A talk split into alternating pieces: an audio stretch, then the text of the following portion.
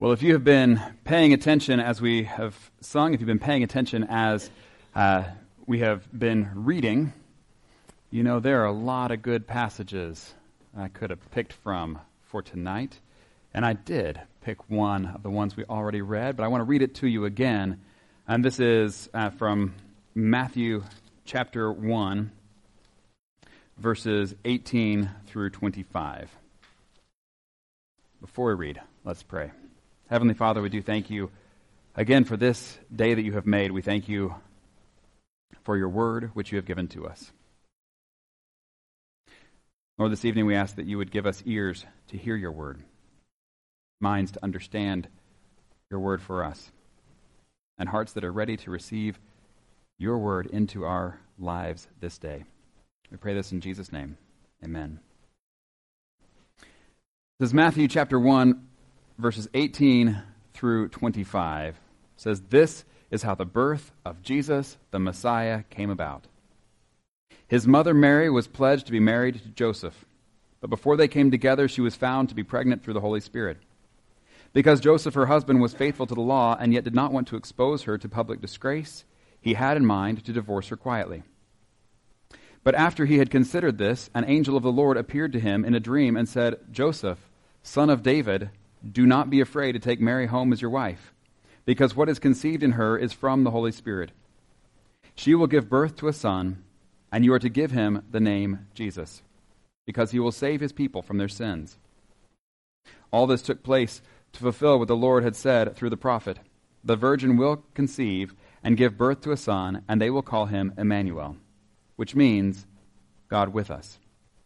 When Joseph woke up, he did what the angel of the Lord had commanded him and took Mary home as his wife, but he did not consummate their marriage until she gave birth to a son, and he gave him the name Jesus. And in the same way that I had a lot of passages I could have chosen from, there's a lot in this passage we could talk about tonight. But We're not going to do that either.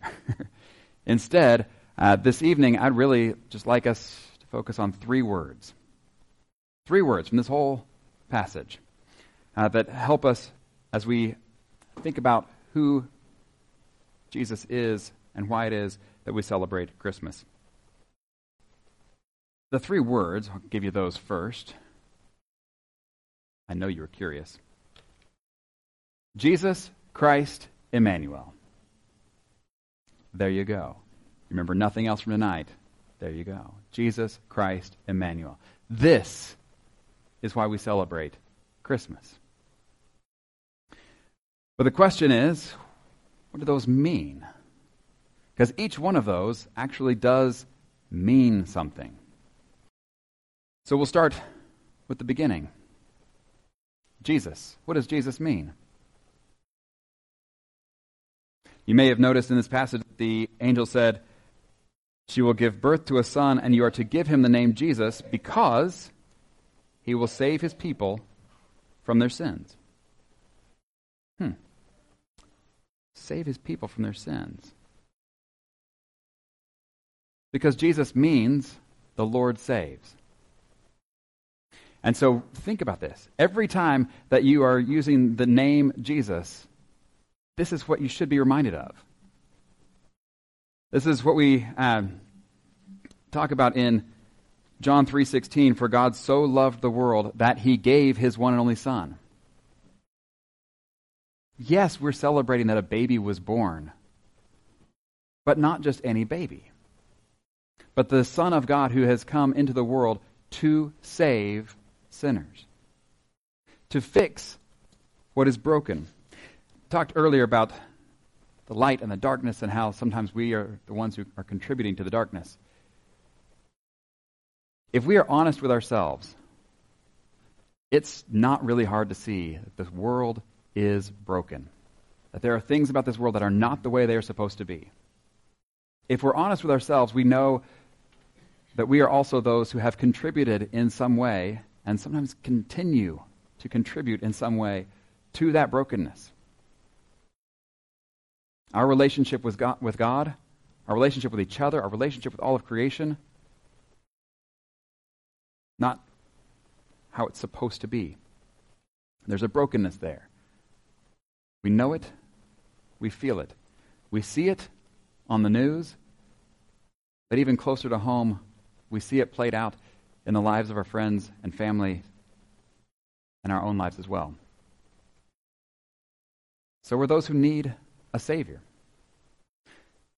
There is a brokenness that we can't fix. It would be like having a slice of pizza and your brand new suit. And you drop some of the pizza on your suit, and you're like, oh no, this is a terrible stain. I've got to fix it. But all you have is the pizza, and so you just start trying to rub it out with the pizza itself. It's about how well our efforts go to fixing the problem of sin in our lives, about how well it goes to try to fix the brokenness of the world. I don't know if you're familiar with the law of unintended consequences, but once you know about it, you'll see it everywhere. My favorite example of it is I can't remember the exact place, but there's a place uh, somewhere Southeast Asia where they were having a, um, a problem of snakes, of rattlesnakes, too many.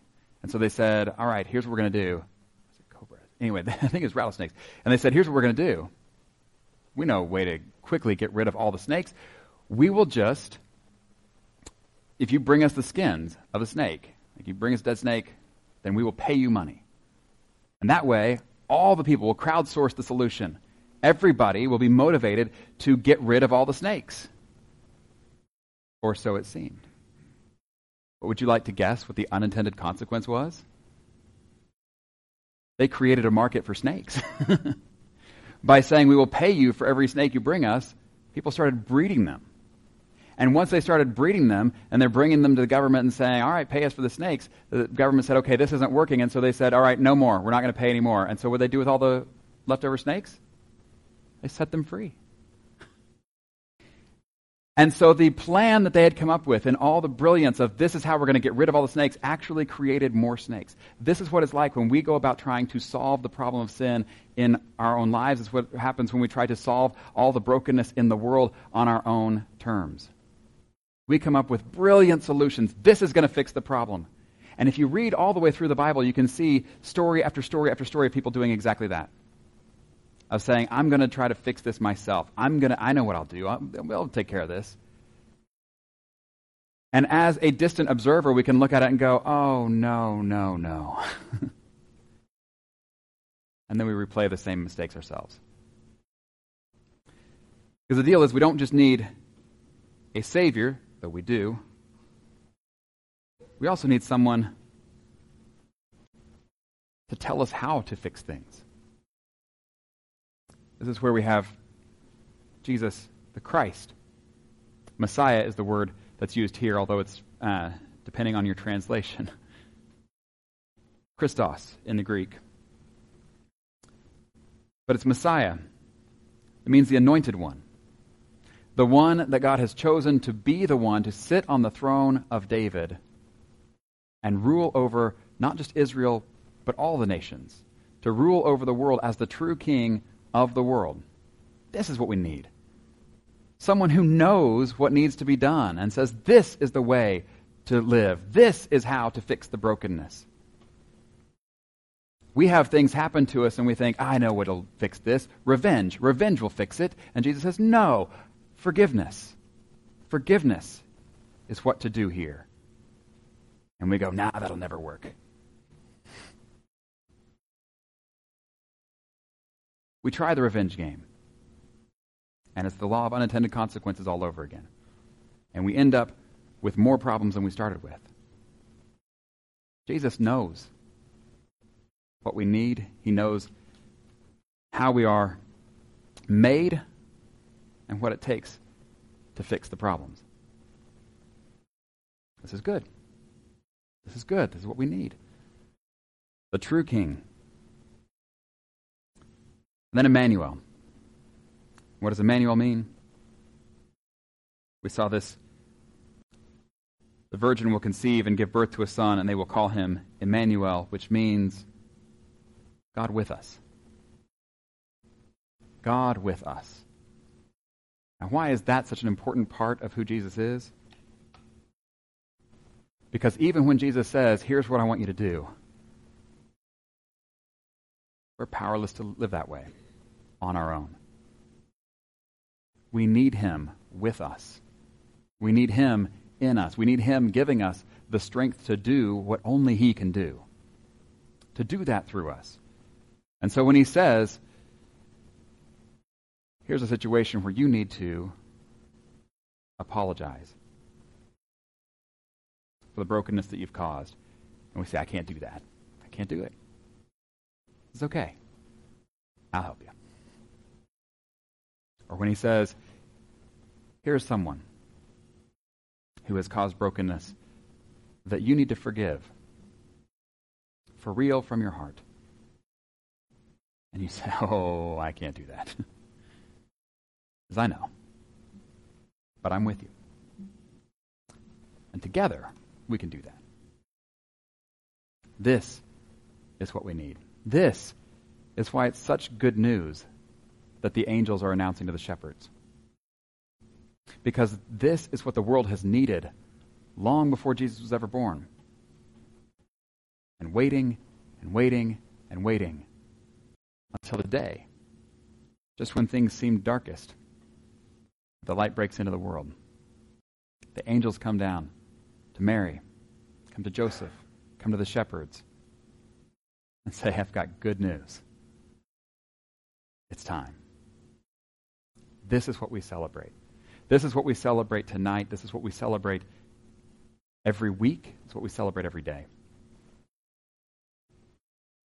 That we have not been left to our own devices to try to ignore the brokenness of the world or to try to fix it on our own. But we have been given a son.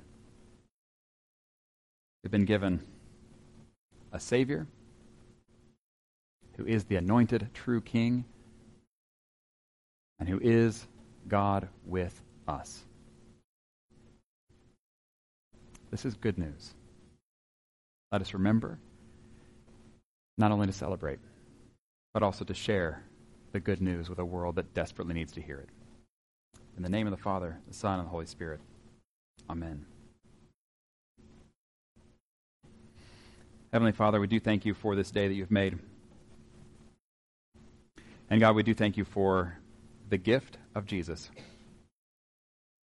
Lord, we pray that this would not be a gift that is left unopened.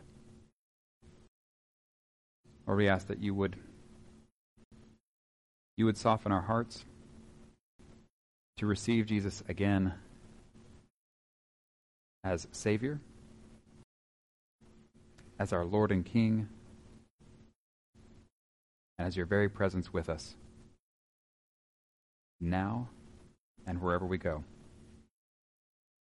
Lord, we pray all this in Jesus' name. Amen.